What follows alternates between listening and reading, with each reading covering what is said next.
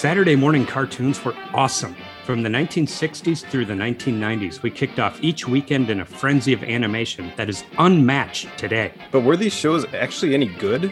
Join us as we dig into the history of your favorite and not so favorite Saturday morning cartoons, look at the good, the bad, and the ugly of each one, and determine if our nostalgia matches the reality when it comes to these tunes. So stay in your PJs, grab a bowl of cereal, and settle in. I'm John, And I'm Robert. and this is Toon Talk. So, John, Yeah, Robert. I think to to really get going for this one, I wanted to give you a nice layup, a nice easy question. Okay. A, uh, a multiple choice. Oh, perfect. So pick one. C. Well, be careful. Yeah. so the one that you would want best. Okay. What you would want the most. okay. Glamour, glitter, fashion, or fame. Ooh, I'm going with fame. Because right, that- glitter gets that- everywhere. You don't want any of that. Well, that's that was my first thought. It's like, Yeah. yeah, if, if nothing else, no gl- glitter to me is like sand to Anakin Skywalker. Yes. that does. It gets everywhere. You get glitter, any little bit of glitter in your house, and you're finding it for years Yes. in places. You're like, how did they possibly get glitter here? yeah, yeah, it gets blown around everywhere. yeah. For me, I mean, I, I as you can see, wearing my flannel shirt and my uh, Electric Mayhem tee, that fashion's already covered for me. So yeah. That's out the window when you're. Yeah. But of course, for glamour, glitter, fashion, fame, I don't know how we get any more hype for this for for Jem and the holograms Yeah. with that with that kind of lead in. Yeah, it's four capital letters there for them. So yeah, Jem and the holograms. A, a quick overview for anybody who's not familiar for is uh, from the 1980s. It's a cartoon about a a woman whose father dies, leaves her responsible for his his foster home for girls and his music studio, Starlight Music. In order to be able to cover the expense for the home and gain full control of the studio, she discovers he created this advanced holographic technology, and she uses it to change herself into Gem and start a band with her sisters to essentially thrive and take, Become famous and raise money for the and foster take, home. take care of the foster girls. Yep. Yeah. This is this is something unique, and we should state right off the bat: this was not for us. no, this, We- this we- was not aimed at, at We- boys or adults. we are as far away from the target audience for this this cartoon that uh, that could possibly be. I know. So I totally felt like an outsider watch. Like I shouldn't be watching this. this isn't this isn't. I'm like I can't tell anyone I watched this. oh, they're gonna know now. yeah, they know now. But you're, you're laying it down now. yeah, But when well, and you know we've been here before. we have. and we'll be here again. Hasbro, the toy company, had a new line of toys to promote, and they wanted a cartoon to help get it into the hands of the young kids. And in, in this instance, we're, we're looking, as you mentioned, more toward geared more towards girls. Uh, though they did insist that if we, as long as we keep some action and adventure, boys are going to be they're going to be in on this. They're gonna like this. Yeah. Young me, no, no. no. Well, they tried to make her like a superhero, right? Because she had this secret identity from Synergy, the computer, and Yeah, that was that was maybe supposed- that'll get the boys to watch because it's a superhero show. Yeah, that was supposed to be the appeal, but you know what? The big pink hair and the dresses and Yeah. no, no. This, this was the, and I was all in with Hasbro with their GI Joe and, and Transformers, but Mm-hmm. I, I was a no sell on this one. So was was this a? Were they trying to compete with Barbie? Well, let's get into that. Yeah, I I know you have something to say about that because Yeah. this is Hasbro and Barbie was Mattel, Correct. and I saw a lot of similarities between Jem and Barbie of the 1980s. And between 1985 and 1988, a bigger similarity would come out. Um, so the idea for Jem and the Holograms as a line of dolls began with Bill Sanders, who was an advertising exec and art director at Hasbro, and Joe Highland, who was a Hasbro marketing director, and then his wife Barbara Highland, who was a writer. And they worked out the idea for this line of 12 and a half inch fully articulated rock star dolls. Um, yeah, they'd have wild hair colors accompanied by a line of fashion and then playsets with built in real musical features. The, and the idea look, um, you mentioned it, Mattel owned the market share with Barbie, and this is Hasbro's attempt and to had for 40 years yeah. at this point. And this is their attempt to like, look, we want to get in there and we want to do something. It's, it's different. You know, Barbie has has a career in everything, but she's never been a musician. So hey, this is our angle. Let's go and, Mm-hmm. Yeah. and sell this. And they the idea initially had the the main singer had the name it was M. So it, they said, well, it, maybe it stands for music, maybe it stands for magic, mystique. And you know, if somebody confuses it for MTV, well, you know, you're correct. Okay, we're all right with that. eventually it dawned on Hasbro that you know what, you can't trademark a letter. Oh. So this is probably not the way to go. yeah. And I think there, I'd also read on a couple sources, but it was really not confirmed that there was concern from a lawsuit from Bette Midler, who you know, went by the oh, Divine for Miss that. M, Yeah. so that know they're, they're worried about that. I don't know how true that was. You don't was. want any of that Bette Midler trouble. you don't want her coming down on you. It's, No. uh, but so eventually they moved they moved away from M and they they settled on Jem and that was tied to these earrings that she wore that had a gem in the middle. So like yeah, Yeah. gem that works. We'll Yep. go with that. So the best way that they knew that Hasbro at this point knew to cut into a market share like Mattel's was to get a cartoon up and running to get it really promoted.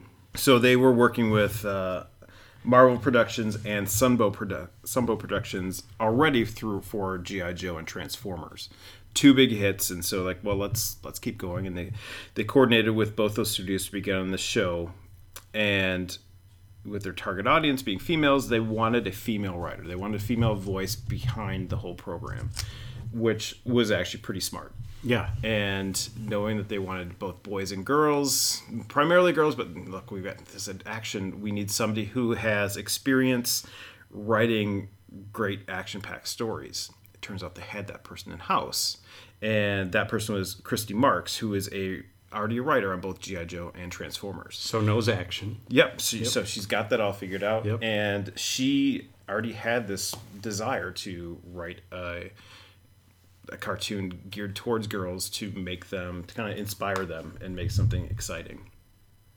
And so they gave her ba- gave her the basic story. This is a very basic outline. Gave her some details and said, Run with it. run with it. What can you do? And she did. She developed the rest. She, yeah, like I said, she wasn't really interested in selling toys here. I had this idea of creating these stories. So she wanted to generate good stories that had a message, a very positive, empowering message with a with the strong female protagonist. And so she created full backstories for every character. And it actually comes across in the show. There's a there's a whole lot. There's not she didn't really she if anything, she overthought everything. Like every character, no matter how minor, had some story. You may not even seen it in the story, but she had it there. And how they were connected to Yep. each other. Yep, it was all there. to Kind of so, if you want, you know, the jem verse, if you will, Yeah. it was fully formed in her mind before it ever got to the screen. Um, since the show was centered around a band and Jem, they determined that they needed to do music too. That was going to help set it apart. That's how it was. It's almost a musical cartoon. Yeah, I mean, and you're looking at mid '80s when you know MTV is is taking off. It, it's it's the rage, and they're gonna think that there's a way that they can really um, attract girls or th- just an audience in general. So because there's music videos yes, in this cartoon. they Yeah. did. So they the idea was to the goal was to create three original compositions for every episode, and for the most part they did. There was a couple that was only two, Yeah. and then they they reuse songs here and there depending on how it fit in the story. But yeah, they songs and music videos in every episode, and it wasn't just Jem singing; it was other bands that then it would, or every once in a while you'd have an individual sing a song. But you know, they were not the Archies. No, They, they didn't chart. They didn't. Uh, they didn't, they didn't do sugar hit. sugar. But interestingly enough, um, with the Jem toys, they sold cassettes too. So they would songs from the from the shows would, would you could get them by buying by buying the toys. And when you you know you sold over three million toys, Yeah. you're selling over three million cassettes. So unofficially, Yeah, they were a multi platinum. sure. They sold a lot of cassettes. you know that's three times platinum by Right. going three t- three million cassettes. But you know, the music industry doesn't recognize that. But you know, in a way, they were a multi platinum band. So, yeah. Again, no Archies, but yeah, they tried. it was worth it. It's a good effort. yeah. So Jem began as a it began as a mini series. It was 15 short segments, and at that time, Hasbro released the show called Super Saturday or Super Sunday, depending. It was actually both. It would um, it was something that they put together with four different shows that they were pitching. Jem include, and then also Bigfoot and the Muscle Machines, Robotix, and the Inhumanoids. And those are all clearly boy toy focused. They're Yeah. all about getting hands toys in the hand, hands of boys, all action oriented. And then there's Jem, which Yeah. sticks out like a sore thumb Sure. Like a pink glittery sort of thing. with big hair. so the the first airing of this actually was on a Sunday, on Sunday, October sixth, 1980, uh, 1985. But again, like I said, it would either be on Saturdays or Sundays. It would kind of rotate depending on the market it was it was airing in. Yeah. And over those first 15 episodes, they kind of gauged the response, and Jem actually received a really good reaction. Enough so that they're like, you know what? We can turn this into a full blown series. We can run with this thing. The other, actually, the Inhumanoids also became a series. Yep, I And remember they the full one of Inhumanoids. toys. Um, the other two were just these little segments. That was it. They were Yeah. kind of shoved aside. So Jem the Holograms was turned into a into the the real deal. Ran three seasons, over sixty five episodes, enough for syndication. Yep. That magic number. And uh, when it first launched, the cartoon actually was a big splash, and the toy line was a huge hit. It was something that um, was was unique. They were you know a little bit bigger than Barbies. They were kind of like, clearly had their own niche, and it was a really good response. And Barbie. Mattel, I guess, if you want to, saw it coming and like, oh, well, boy. let's adjust. And within a matter of two months, suddenly Barbie and the Rockers showed up. Right. So Barbie and the Rockers is a turned into a cartoon and a whole line of toys, clearly to compete with Jem. Yeah. They they saw this they they saw the threat to their their dominance in the market and they responded. Um, Jem initially really did do some damage to to the Barbie line uh, in, in terms of their toy sales, but as with anything, Barbie, yeah, she reestablished herself as the empress of her toy domain, Yeah. and Jem's sales faded. And by the end of the series, the toy sales had diminished to the point where, like, yep, we're done. Thanks, Yeah. thanks for yeah. They knew before the series, the final episodes had ended, or even were written, Yeah. that it wasn't going to go on anymore. So like, Close the factory. Yeah, so it's done. So there was discussion. Interestingly enough, I, I didn't know about this until we researched that they were they were going to do a theatrical release, kind of like what what they did with GI Joe Yeah. and and An Transformers. animated theatrical Yeah. release. Yeah. and they realized they saw the response of those two and like, yeah, we're not going to do this. Those No. those went over like a lead balloon. yeah. so Nearly we're not killed going Transformers. Literally. and yeah, the idea was that, of course, they were going to bring in a, I, th- I believe it was six new characters. You know, so new Oh, new new yeah. toys to New add toys, in. yeah. Uh, not not as extreme as Transformers, but the idea was to. And it never re- got past the outline stage. Thank God. yes.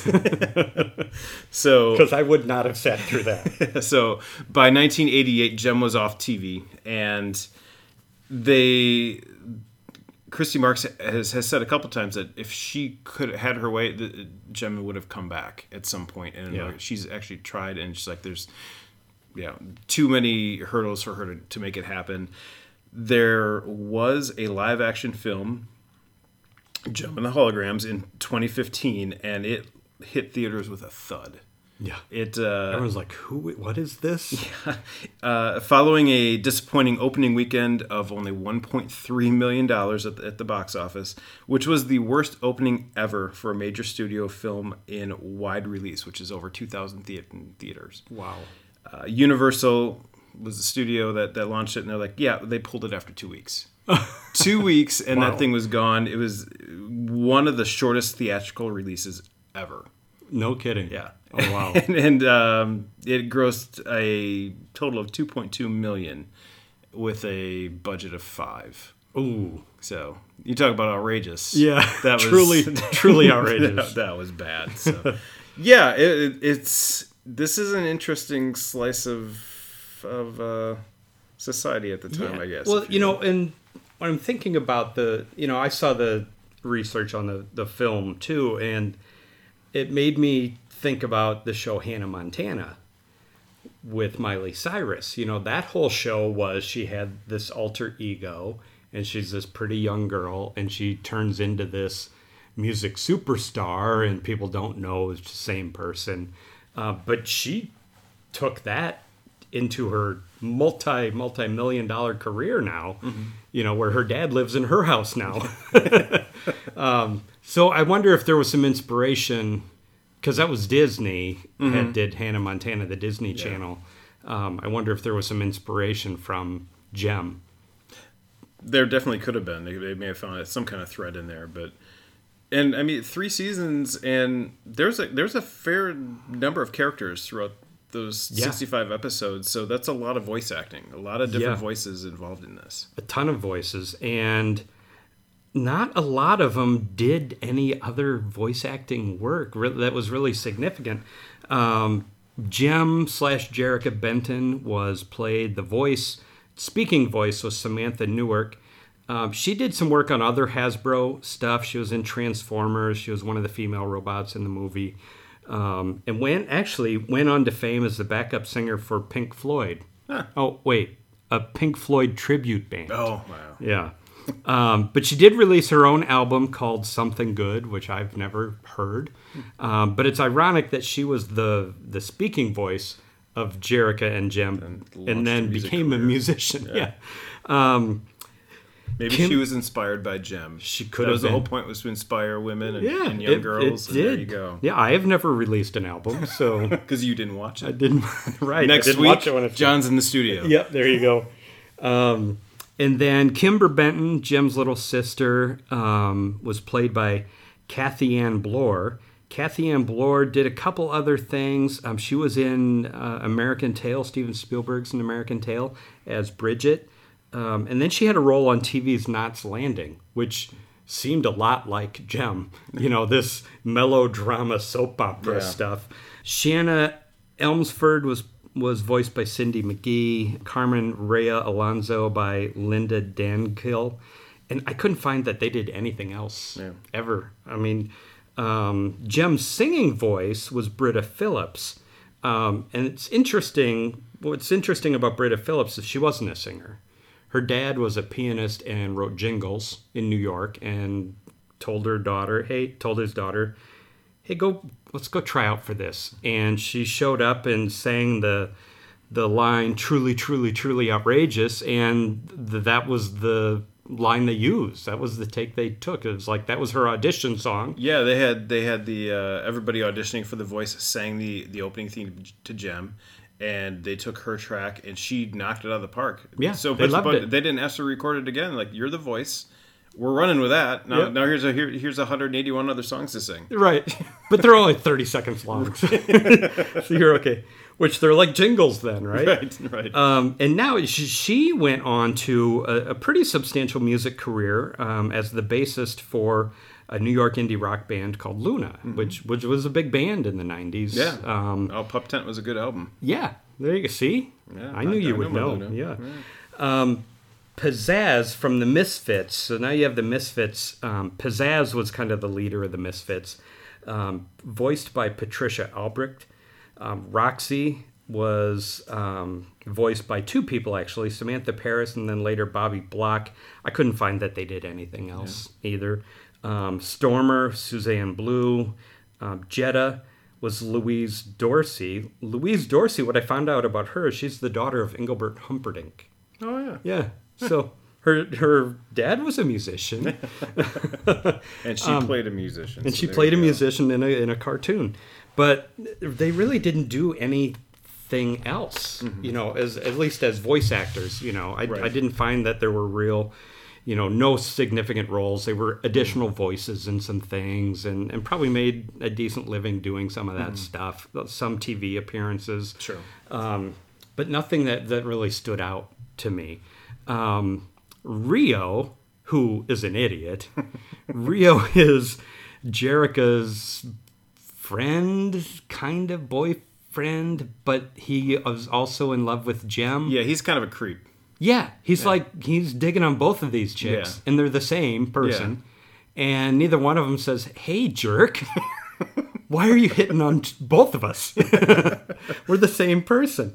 Uh, but he was in another Hasbro film or Hasbro product, um, Transformers, as Roland.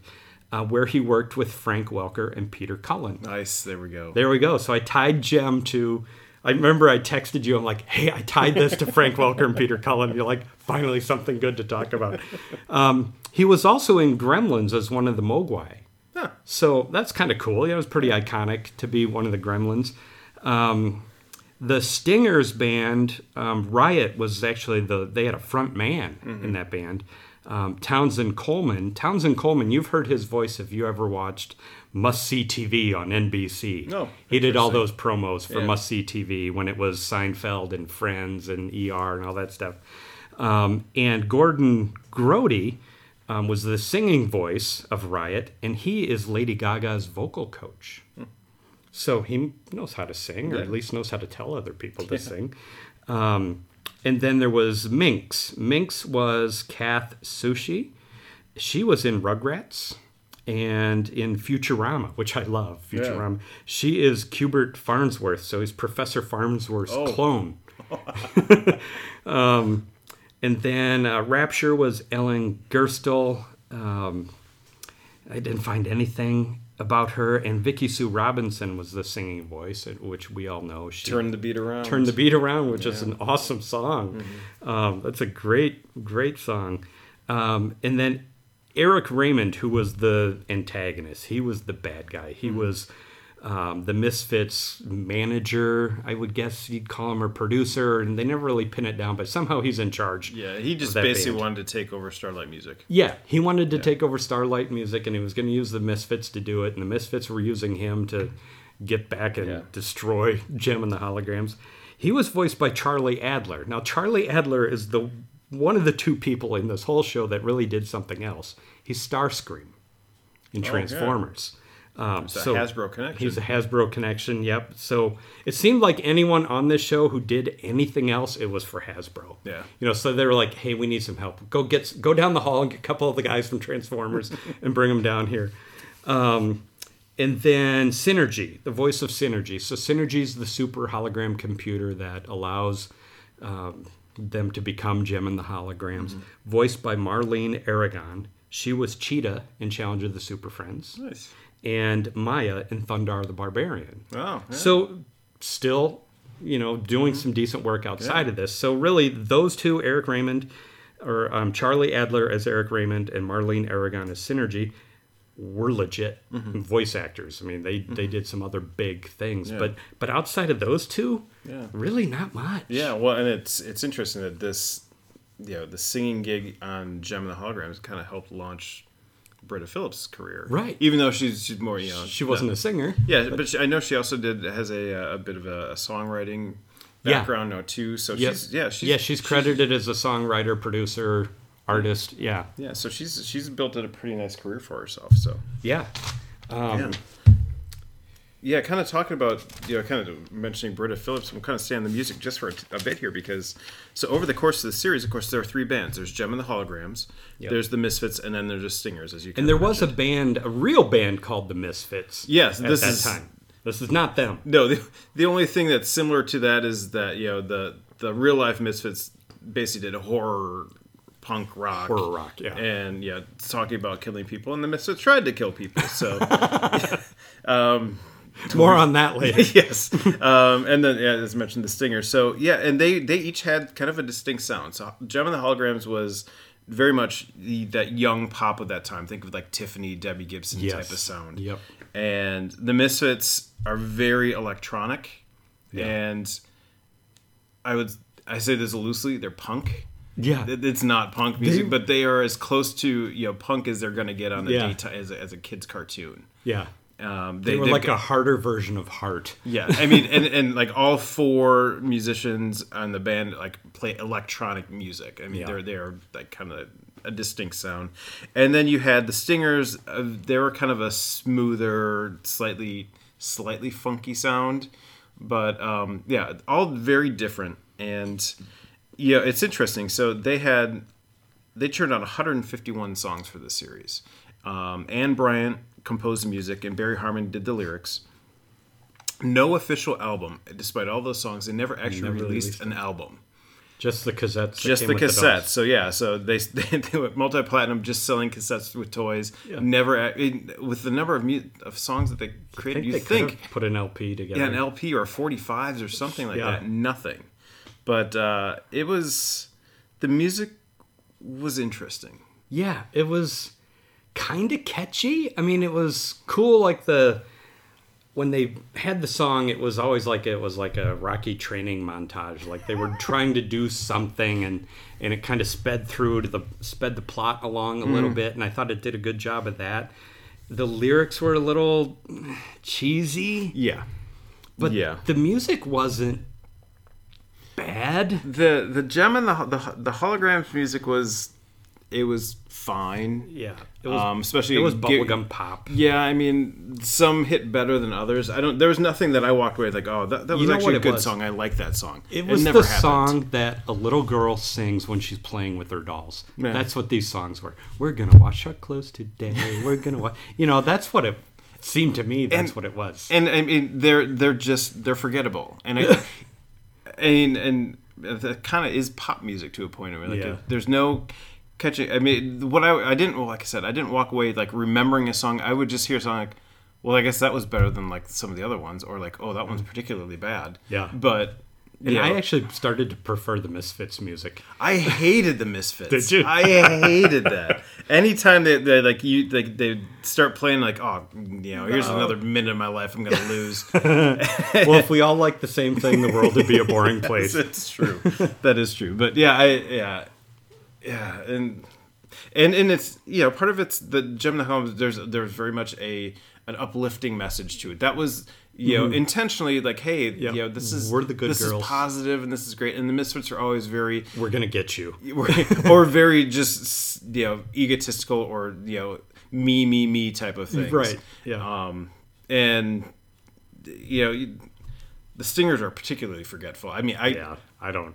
we i just finished this series two days ago i can't even i can't even remember anything Yeah, did. it was completely it. forgettable Yeah, yeah the it, it's just it's an interesting it, it definitely set this the show apart it, it was something Sure. unique and Yeah. Mm-hmm. creating music videos and generally the songs are probably about like maybe 60 seconds Yeah. long If each that. yeah. and just kind of thrown in there some are shorter than others but it was just kind of in a way to kind of help push the plot along Yeah. or underline a theme mm-hmm. and then move yeah, on Yeah, and the the music videos kind of told a story like a lot of the videos on MTV were doing. You know, I remember when um, MTV came about, and I'm a big fan of Hall and Oates, and um, John Oates did not like the idea of making music videos. He's like, "What? Now I got to be an actor too." So if you watch the videos, he's just not interested, mm-hmm. and Daryl Hall's carrying the whole thing. But those videos told stories that went with the music, you know, tried to make a impression or personality for that song using the mm-hmm. video. And I thought the way they tried to draw these videos was similar to what people were trying to do on MTV. Mm-hmm. Um, so I saw that they were trying to gather some of that interest from MTV, like you mentioned earlier. Um, so some of them were okay, but a lot of them I closed my eyes. I just tried to hit skip. I could. I was watching it on Tubi, so I could skip ten seconds Yeah. at a time. Like, oh, they're playing a song again. Dang, dang, dang. yeah I, I got to that point too I, I, I tried to i tried to, to to tough it out for a while and then i got to the point where like i can't Can't do it anymore. I can't. No. It, well, again, it wasn't for us. Exactly, exactly. Well, and kind of speaking of kind of looking at our overall reactions to this is this this show, and I think you hit it on the head when you mentioned not, the, the Knots Landing earlier, the soap opera. This this overall feel of this hit me like this is a soap opera, but unlike a daytime soap opera where they take a moment of tension and they milk it for two weeks, Right.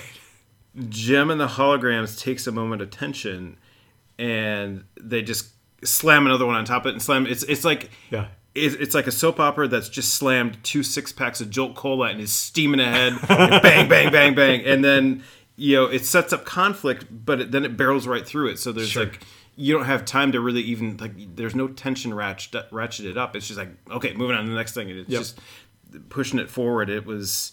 Um, it, it, it was interesting.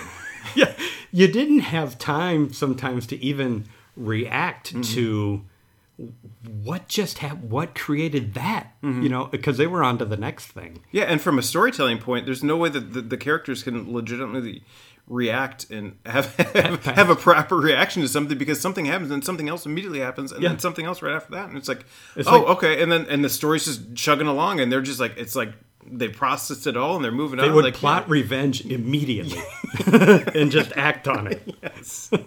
yeah it was this was a, a unique in in my experience so far this is this is as unique of a cartoon as I've as I've watched Yeah, I've never seen anything. I tried to explain it as like a soap opera aimed at children mixed with a 17 magazine that was handed out at the mall. You know, that's kind of what I, if I had to draw a picture of what this was, that's it. Well, and I, I, I, I didn't really know what to expect going into this, knowing like this is, yeah, like I said, Yeah. this is. I knew this was not aimed at me, and this is not something I ever wanted to had any interest as a kid, but. Uh, there was much more attempted homicide than I was anticipating. Yeah, yeah, it was unbelievable. I mean, I, you know, G.I. Joe, they're shooting at each other, but no one ever really gets hit or dies, you know. or, they don't play that way. No, they don't play that way. There's a blue laser and a red laser, and it hits the rock behind you until one of them decides to turn around. You know, but I I got your message. You said there's a lot more felonious activity than I expected, so I started paying attention, and I put a name to all the crimes that I saw in the first. and I honestly, truth be told, didn't watch all three seasons. I watched every episode of season one, and I cherry picked season two, and then I was done. I'm like, I'm out. Um, but I found arson, kidnapping, extortion, identity theft, assault, several instances of attempted murder, Yes. child endangerment, just straight up theft, embezzlement, grand larceny, plagiarism, a planned assassination, mutiny, and sabotage. And this is why we say it's like a soap, a soap opera. It is. It's like a soap opera because it was just outrageous. It was outrageous. I mean, they were like trying to stop a photo shoot, and they decided to just knock over the scaffolding that Jem and the holograms were on. Like, mm-hmm. we'll just knock them down. Well, and was it the very first episode? They are Jem and the holograms are driving in the car, and they basically just get like driven off.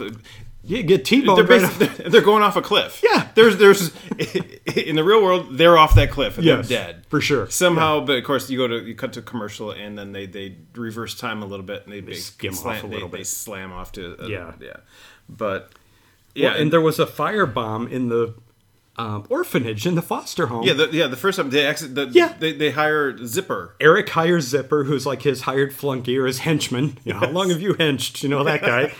and I'm. Why don't you go take care of the foster home? So he plants a bomb in the couch cushions. Well, first the first thing he accidentally he gets caught. He, he sneaks. I don't even know what he was oh, doing Oh, yeah, in there. The first he how did he walk in. into the place? Yeah. he just he just walks into Yeah. the, into the foster home, and they catch him in there, and he freaks out, and he sets fire to the place. Yeah.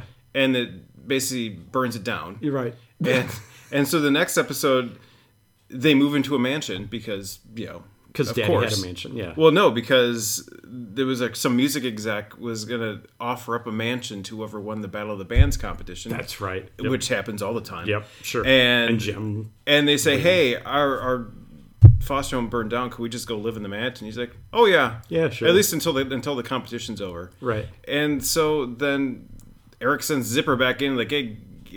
And he takes a bomb in and he sticks it under the sofa cushion. Yes. He, this guy's stealthy. This, this guy, he, he- he knows. He knows his stuff. I don't even want to ask. And it blows up, and it really doesn't do much damage because they still keep living in the mansion. Sure, yeah. I mean, it probably was yeah, a dud. He just well, he blew up the cushion real good. yeah. We need a new sofa, but at least it didn't burn the place At least, down. at least just don't sit on the right side of the, the sofa. The left side's That, fine. that part doesn't recline anymore. You want to sit over here.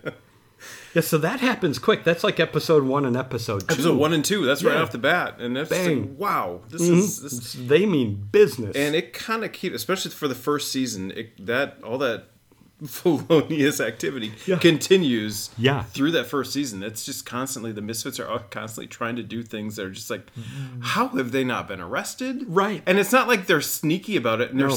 they they go and Actually, they there's wreck no a, investigation on they wreck a yacht. Yes. And everybody knows it's them, and they just like go jump in a in a speedboat and, and get away. Yep. They're like, See yeah, see you later, suckers. like, okay. Have fun dealing with that.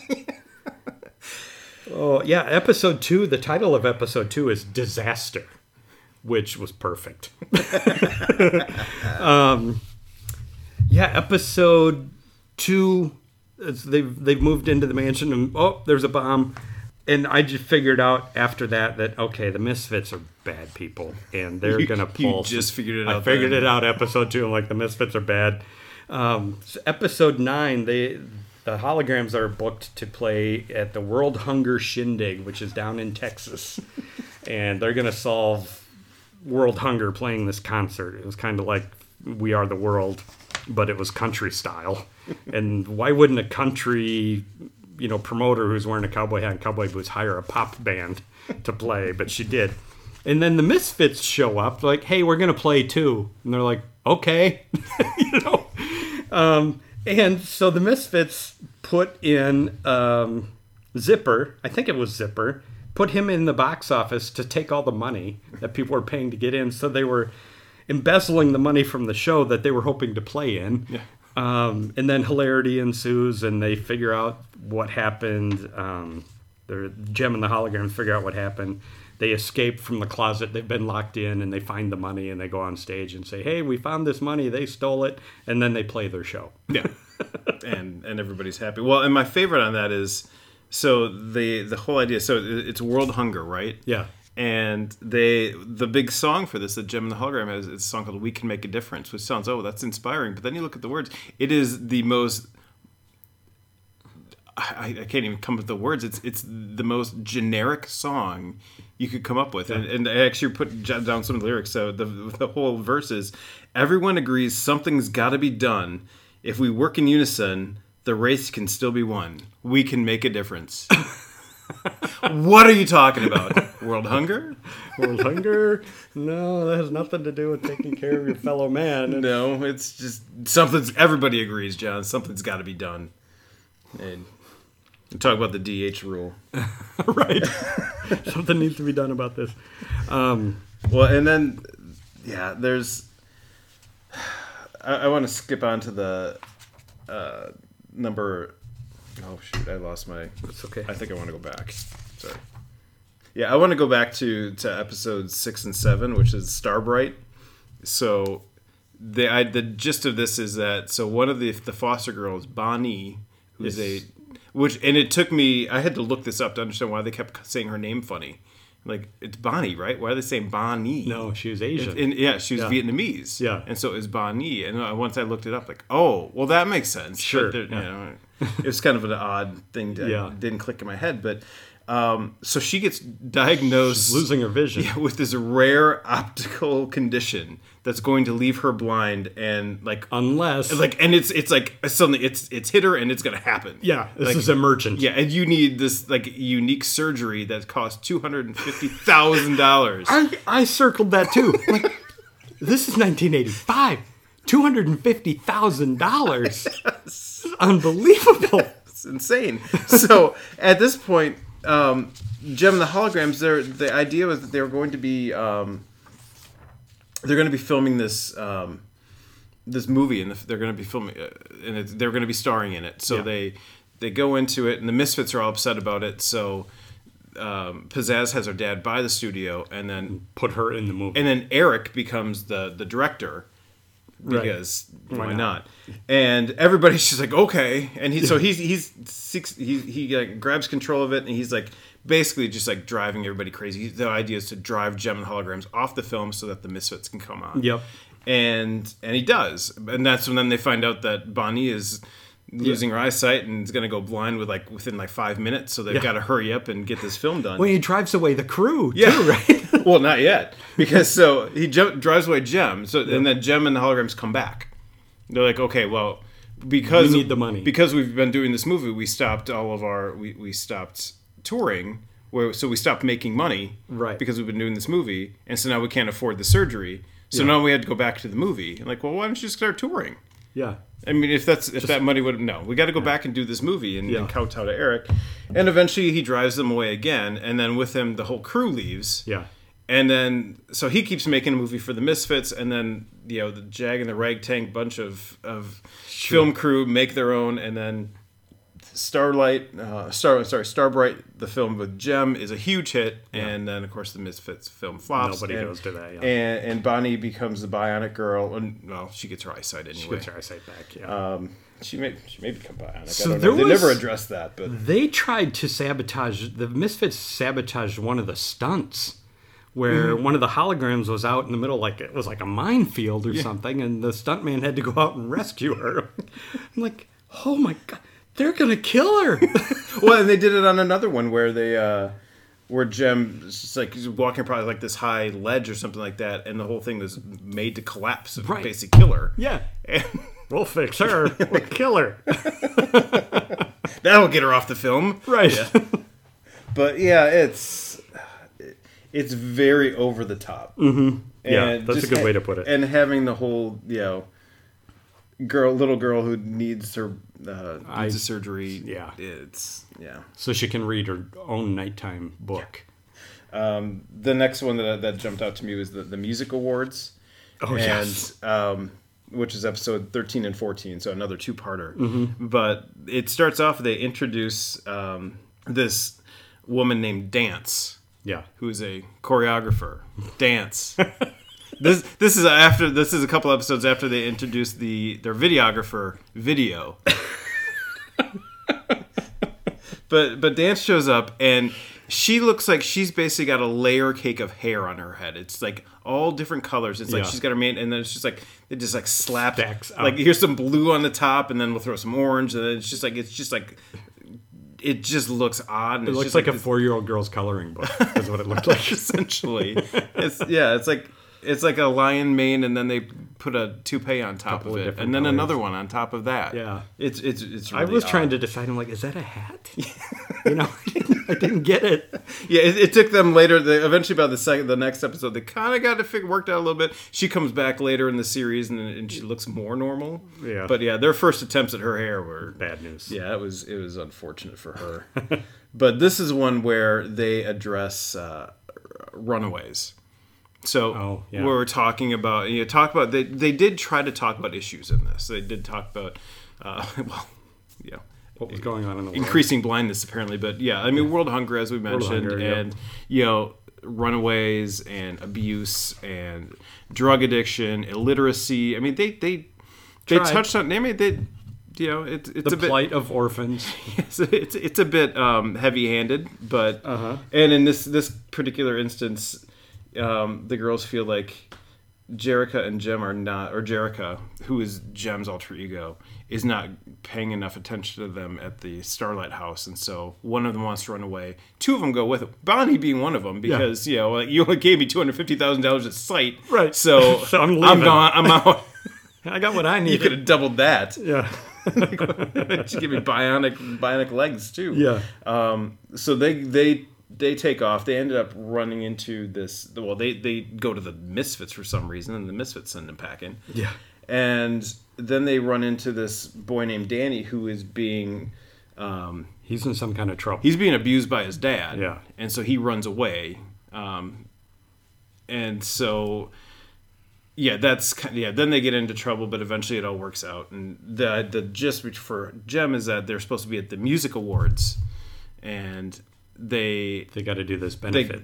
and they decide to, to decommit from the music awards so that they could help dance because who dance dance has this um, her own special like a halfway house or whatever a, a, a house for runaways what is it? Haven House. haven house there Yeah. you go it's halfway to heaven Halfway to- so they Jem and the holograms back out of the music awards and they they do this benefit in the meantime the, the misfits are like haha yeah we got them away now Right. and they win the they win the award because apparently they only give it to people who show up yeah, must be present to win. sorry yeah. Darn.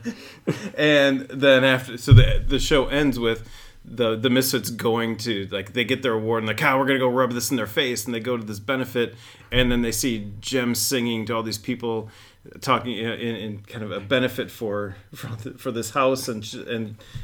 Yeah, pizzazz just like goes all mopey and like, Yeah, like, and it ends like this. This isn't about me this- This, dramatic shot of her dropping the uh, the award and it shatters on the ground. which was awesome. Cut to credits. yeah. so right after that was my favorite episode, episode 15, where the holograms are going to make a fashion photo book. And they're going all over the world getting photos, and the Misfits are trying to sabotage their photo shoots.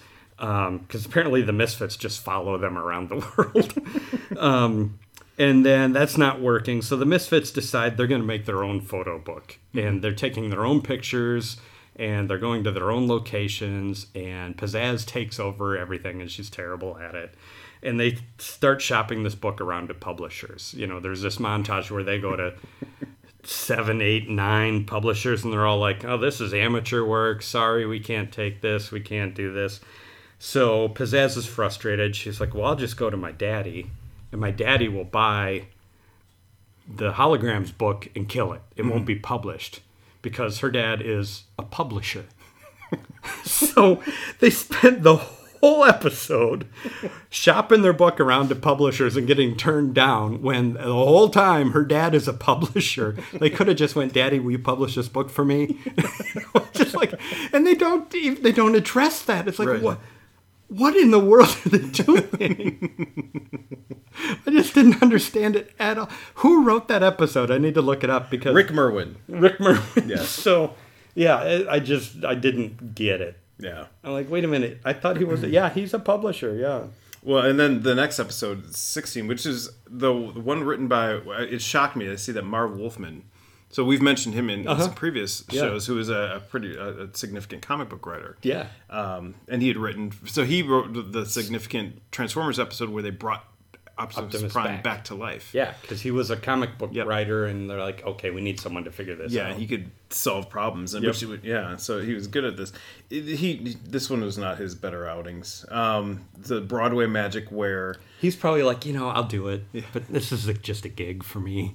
You know, this isn't really me, but I'll try. So the conf- the real conflict uh, this has something to do with Broadway and whatever. The the real the real conflict. So Eric Raymond decides that he wants to start a scandal because he he gets everybody excited like.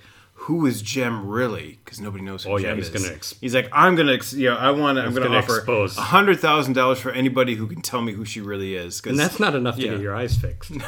no, well, you might be able to.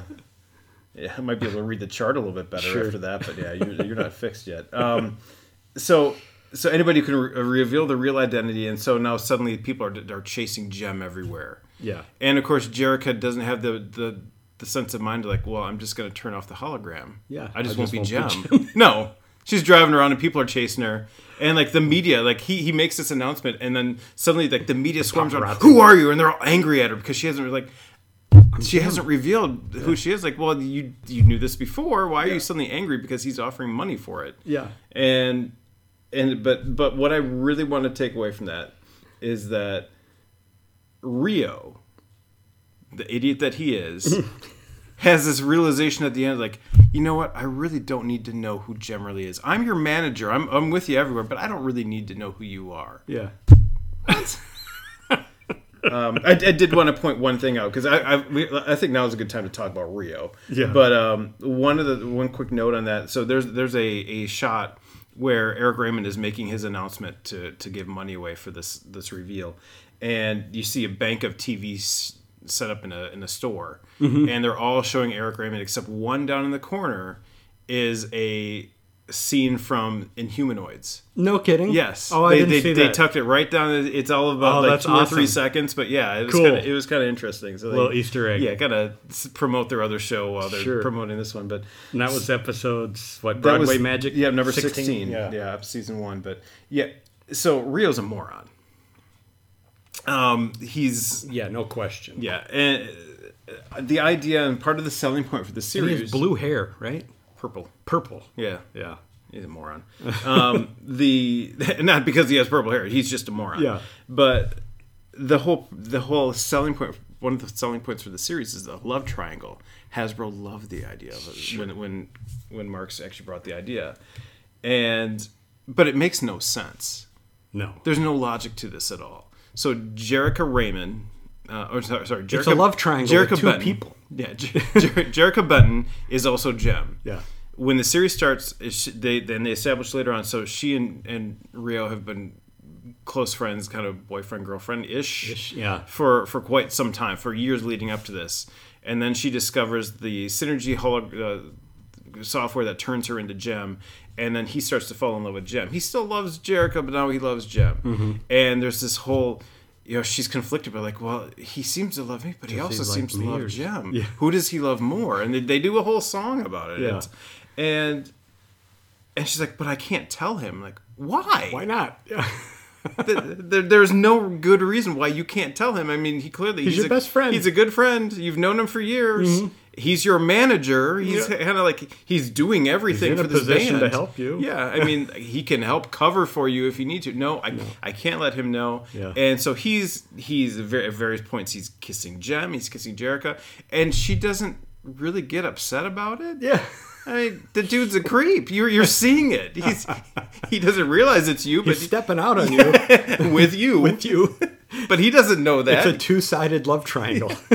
he's he's a hot-headed creep, yeah. and you're you're cool with it. Whatever. what- Yeah, okay. whatever. It's Do fine. your thing. Yeah. It's fine. I'm not here to judge. Well, kind It, of. it gets worse in season three, which you didn't watch. but- Thank God. Yeah, um, when they bring Riot in, suddenly Riot's in love with Jem, and then Rio's jealous, and so he's fighting for Jem's affection. And then there's Jerrica. She's like, whatever. Mm, yeah. Okay. Like yeah, she's like she, the whole the whole as Jem. She's like, why are you two fighting over me? It's okay, it's okay. And then at no point does she think like, well, I guess at one point she she gets conflicted by it, and then whatever she moves on again. they write a song and move on.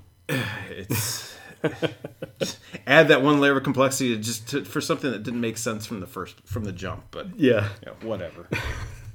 Um, well, so Synergy is an interesting character because there are hundreds of instances where Jerrica could have used Synergy to solve problems. You know, Synergy was magic. I mean, she'd make holograms. She made a flash flood appear to chase the the bad guys mm-hmm. away at in when they were in the canyon at the Hunger mm-hmm. concert. Could just do anything, mm-hmm. right? So episode 20 they get stranded on an island because the misfits sabotaged the boat or took the boat over and they're like oh no now no one knows where we are how about hey synergy where are we or hey synergy send the coast guard and i just imagine synergy uh, just back at the house you know, with their fingers between her eyes going oh my god these people don't deserve me It's like a genie; she can't help unless she's being directed to do it. yeah, maybe that was it. Maybe that's it. Maybe that's a little easier to take, is looking at it that way. Like, well, I can't help unless they ask.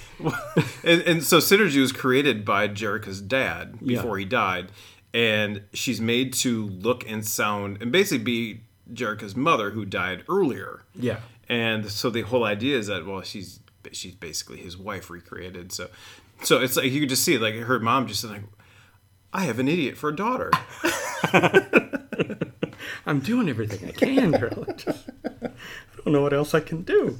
Um, in episode 22, though, Synergy helps them rebuild the Indy car. Oh yeah, this is this is. And I think I told you this is where the series goes from bad to terrible. They jump the shark. Yes. Here, big time. So they're at the Indianapolis 500, and Starlight Records is sponsoring a car, the Starlight Racer, or I don't know what they called it, but it was. They had a Yeah, they had a racing team in the Indianapolis 500, and it was a pink car with a star on it, like Jem's earrings. And they're lo and behold, the Misfits show up and cause an accident. So the uh, Starlight driver is injured. The car's destroyed tr- totaled. just trashed. And Jem decides, well, we can fix the car. So they go into the garage with the car and they get Synergy. Hey, Synergy, show us what this car is supposed to look like so we can put it back together. So instead of the professional IndyCar pit crew team working on the car, you got Jem and her girlfriends putting this car, and they're welding. they're they're polishing the carbon fiber. You know, they're patching up the body, and they're putting it together so the car's fixed. They rebuild a car They in a matter of hours. Yeah, hours. And oh no, now we don't have anyone to drive the car. Yeah, they go to visit the driver in the hospital. Yeah, he's like, he's I can't a- drive. He's got a broken leg.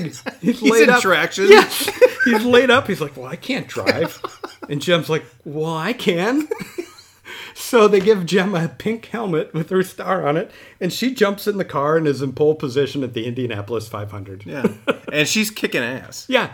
And it's funny, like they show the track and it's an oval, and then when they show the overhead shot, it's more of a rectangle. you know, like, why, weren't they talking to each other here? The continuity was driving me crazy in this episode because it goes back and forth mm. several times. Yeah, And then yeah. We haven't hit the even the, the completely absurd part yet. so Eric has placed a bet against the Starlight car. And no, no, they're in, and Jem is winning. I got to go change my bet. So he goes to the hot dog vendor, who's also the bookie, and he's like, I want to change my bet. the race has already started, but I want to change my bet. So he changes his bet, and he forgets to get Pizzazz her hot dog. She freaks out. And she's like, Well, I'm not going to sit here and let Jem win. So she goes down in pit row, pulls a driver out of his car drags him out of the car. literally lift him up by the armpits, threw him out. She jumps in, and now she's in the race too, And she's winning. and she's winning. And sometimes she has a helmet on, and sometimes she doesn't, it's okay. She had big hair. It kind of served as helmet. It was Well, there's plenty of hairspray. I'm sure it was solid. Um, and they go back and forth. Eric changes his bet again because now Pizzazz is Pizzazz winning. is winning. and he, she's up by like a, like more than a full lap. more than a full lap with yeah. like two to go, Yeah. or one to go, and Jem somehow makes up the difference. Yep. And I honestly am watching this video. I'm like, Pizzazz is going to win this race. Like, what are they going to do when Pizzazz wins? And like, ah, no, boom. So Jem, the pop star, wins the Indianapolis 500.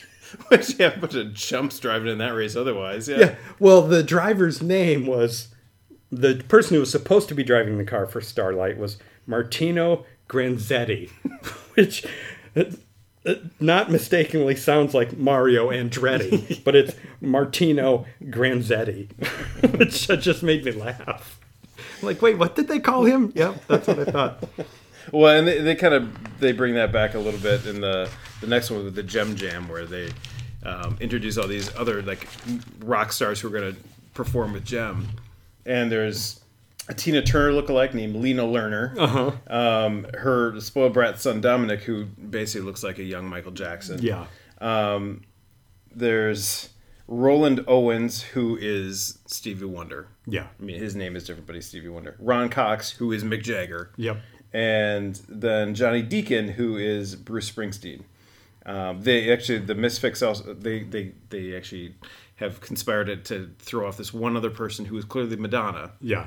I mean, it's just, it's, It's unbelievable. um, and the the last thing I want to talk about for this series, this season is during that Jem Jam. There's they bring back Bonnie again, Yeah. who uh, with her great eyesight is missing her father. So she obviously she's in a foster home. All she knows is that her father has red hair. And so basically, what they established in this episode is anytime she meets a man with red hair, she yells, she goes running after, him, hugs him, and says, "Daddy, my father is here." And so she like gl- glams onto this guy who's like, "No, I have no idea. No, No, no, know but are." okay, whatever. No." And they they break her heart, and she finds like, "Oh, that it's like, but you are my father because you have red hair." this is not the last this happens in the series either. Sadly. it goes on forever. Oh yeah. Um, She's like she's looking for the six fingered man. you have red hair. You have red hair, You must my be my father. Prepare to be hugged. I, I know you haven't watched much. You know, didn't watch much of season two or three. I, I did watch most of both seasons. God help me. Um, I, I, I did I did kind of hit my limit on some of these. Like I can't do this one. Yeah. But um, I, let's do a really quick drive through on some of these. Yeah. Um, so season two, they introduced two new characters. Mm-hmm. There's Jetta, who is the electronic saxophone player for the for the Misfits. Misfits, Even though she barely played, they, at the time they, they show them playing, she is not really playing. There's no saxophone There's no saxophone other than the first time she shows up. Yeah. And then there's Raya, who is the new drummer for the the holograms. Yeah. So and, and what is nice about the holograms is that there's very there's a nice there's diversity in this. There's Yes. Raya's Hispanic. Hispanic, and then you have uh, yeah they have an African American in Shana, and then there's um, Asia, who is Asian. Asia, it's it's A J A. AJA, Aja Leith. Yes. Yeah. But they kind of they say it as Asia. Yeah. Um, So and they are actually all other than Raya, um, or Raya, they are so you have Jerrica and Kimber who are sisters, natural sisters, and then the other two, Asia and um, Shana, are actually adopted sisters. Yeah. So they are actually all family, and then Right. So which is, I mean, it's kind of a, a again. Nice diversity and a nice message that you know this kind of the, all these people can be together in family and yeah. And they didn't exploit any of the stereotypes. Right. No, and it, yeah, they, they handled them all really well. Um, just kind of skimming really quick. Um, in season uh, season two, episode seven, Father's Day is the first time that they changed the open. They, they changed the opening song, so they, they got rid of the. Um, they, they well, I guess they kept it just as the the closing credits. The opening credit theme of Jem, the truly outrageous, went away, and Yeah. they just had this um, Jem Girls. Like uh, me and my friends are Jem Girls. It sounds like a cartoon a jingle, cartoon song, yeah. and so that was actually the lead-in for. Mo- I think they only changed out once or twice, I but wonder if they used that in any of the advertisements for the toys. oh yeah. Yeah, they had to. Have. Yeah, that was that was their toy their, their toy jingle, was, and so yeah. they, they moved it to the front of the, the cartoon the to show. kind of have that consistency. I see. Yeah, um, yeah. uh, Throughout season two, there's um, there's a literacy. There's a couple literacy episodes. Um, Danse comes back in uh, episode twelve, Like and, a bad penny. and she's injured, Oh, of course. and Is it from her hair? no, she have a bad neck. she, she hurts her knee, I think it is, or her leg, and they're desperate for her. It's like you've got to come back. Whatever. Com- of course, they're in a competition. They're doing they're doing a video. There's something that they have to have her there, and the whole episode she's she's like in this rehab center, um, but she's living there. Yeah. and she meets this guy who's blind, and he convinces her like, hey. All you have to do is just believe, and you'll get better. Oh, And she does, and she gets better. why is he still blind? Because then he has surgery. Oh, they come up with another quarter mil. Yes, they didn't get to him be, be with the two hundred fifty thousand. I'm sure it was like yeah, it was probably half million for you because Right. he's already was blind. but but the, I mean the message on that is I don't think that's what they intend to say. Like hey kid, you you who've been living in a in a wheelchair, just believe in yourself. You'll be fine. Just get up and Get off your butt and walk. I, I don't think that's the message they meant to send, but I'm like, oh, yeah, they, this is they went left there. yeah. They uh, episode four they deal with a, a one of the Starlight girls um, gets kind of falls in with a drug dealer and um, deals with drug addiction. So I mean, yeah, I mean they're touching on on different things, Problems of the world at the time. but and and it's kind of as I said to you, um, as you watch them, I, I, the heart's there, the the the intent is there, but for every episode I watched, I'm like, well, that was the mm. worst episode ever. Yeah. and then the next one would start, and it's like. hey, Surprise. yeah, hey, you thought that was bad. Hold my hairspray. this is getting worse.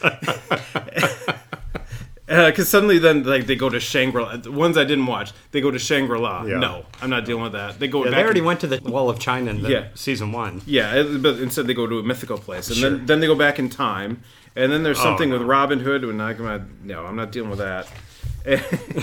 and yeah, and of course by the end of the year, uh, by the end, end of the season, um, they, they they tell the history of Jem and her father. Mm-hmm. They Jem wins a, is nominated for best actress for for Starbright, and Really? yeah, she doesn't win. No. spoiler alert. Yeah. And then um, Kimber gets falls in love with two people and gets engaged, and then That's a page out of Rio's book. and then, then it ends at the at the that marriage ends at the uh, altar, and then the other guy comes swooping in, but they don't get married. They just like, all right, we're gonna we're gonna make this work one way or another. But Ooh, I got close to that marriage thing. Never doing that again. Yeah, uh, and that's that's season two is. Yeah, the less said about that, the better. Season three, they bring in the Stingers. So obviously, you mentioned a whole new band, three new figures you could sell, a boy, and then two two uh, female figures.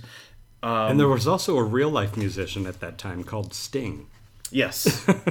yes, he looked a little bit different. Yeah. Um, there, there is another Danse episode in this Yeah. one where they go. We, we get the history of Danse's mother. Oh. because nobody cares, but you know there Yeah. we are. Um, they have the day the music died, which is the the single most nonsensical episode, which is saying something. Yeah, I'll have to go back and watch that one. Yeah, for sure. Riot Riot kind of steals Jem and they go off on a cruise, and then he like keeps her from ever coming back. They're gone for three months. Three No- months? Nobody knows where they are. Uh, See, kidnapping she stays in a hologram the whole time for three months. because he remember he doesn't know who Jem or Jerrica is. He Sure. just knows Jem, and so she just stays And a Synergy hologram. doesn't know where she is. Well, but she can keep her as a hologram. Yeah. Um, in that time, then Starlight Music and Starlight Foundation fold because Wow. in three months they gone. can't they can't hack it. No. And so then uh, the the Misfits take over the they, they basically just absorb the other two bands because well your lead singers are gone so you have to perform with us now Yeah. and they do and well, why wouldn't they? Okay. so they Eric gain and Pizzazz gain control of Starlight Music and Starlight Foundation. Yeah. And then they realize Which that is what they've been working on for three yes, seasons. but they get driven crazy by dealing with the foster girls, and so they give it all back when Jem eventually shows back up three months later. Um, yeah, and I then love it. and it goes to the very end. So they let's go right to the end, the last one, because that's I, I don't want to talk about this anymore. Um, it's our final Bonnie episode because why not? Why would you not end the the, the series of Jem and Holograms with a focus on Bonnie? right. One of the And, uh, who, who is still desperate to meet. So she's just, you know, looking for her father. yeah, just beside herself because she doesn't have her dad. Yeah. And so then they go and they go out and they search for her father based on what little information they have. They narrow it down to three guys. And, All with red hair. And they determine the first guy, they, they, they bring one guy in, it's like, oh, here's your dad. And it's like, oh, daddy. And he's like, he's a degenerate gambler. and he's going to basically hold her hostage to get money from Jem and the So holograms. And so he takes her to an abandoned zoo. In the meantime, they find a real father who who had lost his memory from being in the war, from Oh. uh, being in Vietnam. And, yeah, so he didn't remember any of it, and then he has a flashback, remembers everything. But so they bring him back, and he tra- he tra- he goes like, "I'm going to use my army training in this old abandoned zoo," and he finds out where she is, and they save the day, and then it Yeah. ends with her leaving. And like waving goodbye and crying, Taking and off then with her dad. and then Jem, it's like Jerrica waving goodbye, and that's the end of the series. So this whole the pentent the The final episode. the final episode of this cartoon is well, Bonnie found her dad. Yeah, that was what the that was what Jem and holograms is all about. finding finding Bonnie's father. I love it. Oh, I, I want to make a wanted poster with Bonnie that that says, "Are you my dad?" I can't see you. Contact me at the, at the foster home. Oh ah, man! All right. Well, so yeah, we beat this to death. yeah. Um, so our good, bad, and ugly. I found some good, mm-hmm. and the good that I'm hanging on to, what I'm hanging my hat on, is you know the voice actors besides Charlie Adler and Marlene Aragon were a bunch of unknowns. Mm-hmm. Didn't really do a lot of other things. There were some instances where I think the direction or the writing was bad, but overall the voice acting was good. Yeah, it was I fine. thought, yeah, it wasn't terrible Yeah, for it- a bunch of you know people who weren't. You know, this wasn't Frank Welker, and you know, It could be hit or miss, and yeah, the but it wasn't bad. and Rio's voice, I Well, it was annoying. Yeah, just because he was annoying. and there were times where his just whatever his his however he was emoting just seemed off for the scene. Yeah, but- because he was an idiot. Yeah. So that was my good. Yeah. is that this really could have been bad, but it was. It was. Yeah, it I- was manageable. my good was the they attempted to make this to, to put some meaning to it and i mean you know there were some you know obviously focusing on illiteracy and, and addiction and runaway and um then that's all i mean it's good the heart the, the, there was heart to this show Yeah, It they tried to address issues of the day. i don't feel it was done well Yeah, but they they tried. yeah, it's they tried. Yeah. uh, I mean, and, and there's there's nothing wrong with that, especially you know, focusing on the audience that they w- the, way they did, trying to provide a positive female role model to girls. I thought they did a good job Yeah. with that. I mean, this uh, Jerrica is this Jerrica and woman Jem were likable. Yeah, I mean, she's a successful rock rock artist. She runs a music sta- studio, and she is you know this De facto foster mom yeah, these and, and a successful one at that. Yeah. So I mean, I thought they did a nice job with that, yeah. and and the diversity. I thought they did a nice job. Um, Yeah, yeah, I didn't see any issues with that. I mean, they they had it for one, which was great, Mm-hmm. Right. And then they didn't exploit any stereotypes, even when they were in China. They really didn't, you know. So Yeah, I was happy to yeah, see that. Yeah. Um, the bad for me, the animation was bad. Oh, the animation was terrible. Oh, I mean, you'd see a character walking up the stairs, and they would just kind of float up the stairs. They never really made contact with any of Mm-hmm. the stairs. You know, a lot of inconsistencies in backgrounds and colors and shapes. yeah. Um, and the plots were really predictable. I mean, this was like, again, Yeah. you know, as they were just bad. and over the top. Yeah, and just Yeah. outrageous. Yeah. Truly, truly, truly outrageous. um, yeah, so that was bad for me. Yeah, bad for me. The animation, I'll, I'll second that. And you can see it right off. They're clearly the, the style that they used is they, they were they were cutting what I'd say cutting cells. So you'd have a sequence of a movement, and instead of having like the full like ten cells to show the movement, they would cut it down to like four or 5 mm-hmm. to just kind of move it along a little quicker. Yeah. and you can. I mean, it becomes patently obvious when you look at the the opening. They they clearly put the time into the opening and sequence. Yeah. the, the title sequence. It's actually really fluid moving. It actually looks really good. Yeah, Jem's riding part. on the star. Yeah, I mean, stuff, she yeah. does the spin. It looks really, it Yeah. looks really good. And then it, it becomes obvious by season three when they actually take segments from the show and they put it in, and you can see that The, the difference. Like this, Yeah. you know, the the animation is different. But yeah, it, it just from the the opening credit to the show itself, it just the animation just was not. It Yeah. was not good. Yeah. Especially when when the same studio is doing GI Joe, which was better. Right. And we haven't even talked about GI Joe, but and Yeah. Transformers. I mean, Transformers, was, yeah. I mean, they did some of those same techniques, but it wasn't as jarring and wasn't as bad. poorly done. Yeah, it wasn't sea level effort. Yeah. and the other bad for me is outrageous. they said the word. They had to shoehorn outrageous into every episode of season one. Yeah.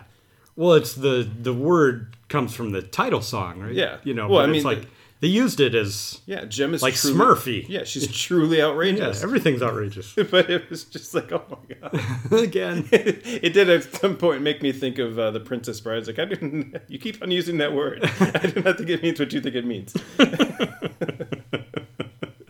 That's our second Princess Bride reference in this conversation because we talked about the six fingered man and now we're talking about this.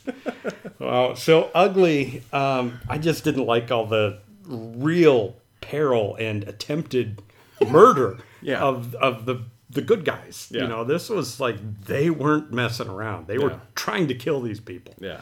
You know, fire, trying to kill children, trying to drown people, And it- kidnapping. Yeah, and I agree. And the way they just kind of shrugged it off. Yeah. Like everybody in it was like, oh well, mm-hmm. okay. She almost tried to kill me. Well, it didn't work. Okay. Yeah, I don't like those misfits. Yeah, darn them. Yeah, I, Yeah. There's no real. I mean, you kind of touched it. There's no real bad like the cultural or anything like that. It's but yeah, it, it's just I thought it was more violent than G.I. Joe. And G.I. Joe is a cartoon about an army. but you never really feel like anybody's truly in peril. No one's ever real danger, you know. Um, so what do you rank it? One to one to ten. I, I I tried to give a little leeway to this, knowing that this was not for Not us. meant for no, you. yeah, we knew Yep. going in that this was going to be ugly for us. Um, Yep. I thought a three kind of was the right number for me. Yeah. Um, I, I I didn't like this cartoon. Yeah. I didn't like it, No. and as I said, I, it, each episode got progressively worse for me, Sure. and, and it became painful. But I mean, they clearly put the effort, and there's you know Yeah. there there was definitely a uh, definitely some you know attempts at some really positive components to it. It Yeah. didn't work for me, but I could see how it would have See, the worked. effort for was there. but Yeah. but yeah, this was yeah. Well, maybe I. So I didn't watch season 3 which Mm-hmm. You didn't miss anything. Well, what maybe I would have scored it lower had I watched season three. Ah, so I came in at a four because you know I knew it wasn't meant for me, so Mm-hmm. I tried to look at it objectively. But the animation was so bad, Mm-hmm. The plots were bad. Um, I thought it was better than Hogan Rock and Wrestling, Yes. which I gave a three. So I landed at a Okay. four. Yeah. Um, Yeah, I wavered between two and three. I, yeah, Yeah. figured you know I'm gonna give it a little bit more grace just sure, because. because yeah. they got to handicap it a little because Yeah. this wasn't meant for me. yeah. Yeah, and it was no Brady kids, so definitely. well, we can thank God for that. yes. Okay, so uh, what do you want to do next time? Well, I think we finally need to creep it into the 1990s, and Okay. we should do it in a big way. Yeah. and nothing to me is bigger than Batman the animated series. Oh, great, cool. Some good actors in that one. Great acting, great storytelling. Yeah. I think it's going to be a good one. Okay, cool. Well, I hear, Mom. I think it's time for uh, for us to go outside. So that means cartoon time is over. I'm John, I'm Robert. and this is Toon Talk. Hey, thanks for listening. If you want more Toon Talk, you can find us on Twitter at Toon Talk Guys. Or if you've got questions, comments, or suggestions, you can email us at toontalkguys at gmail.com.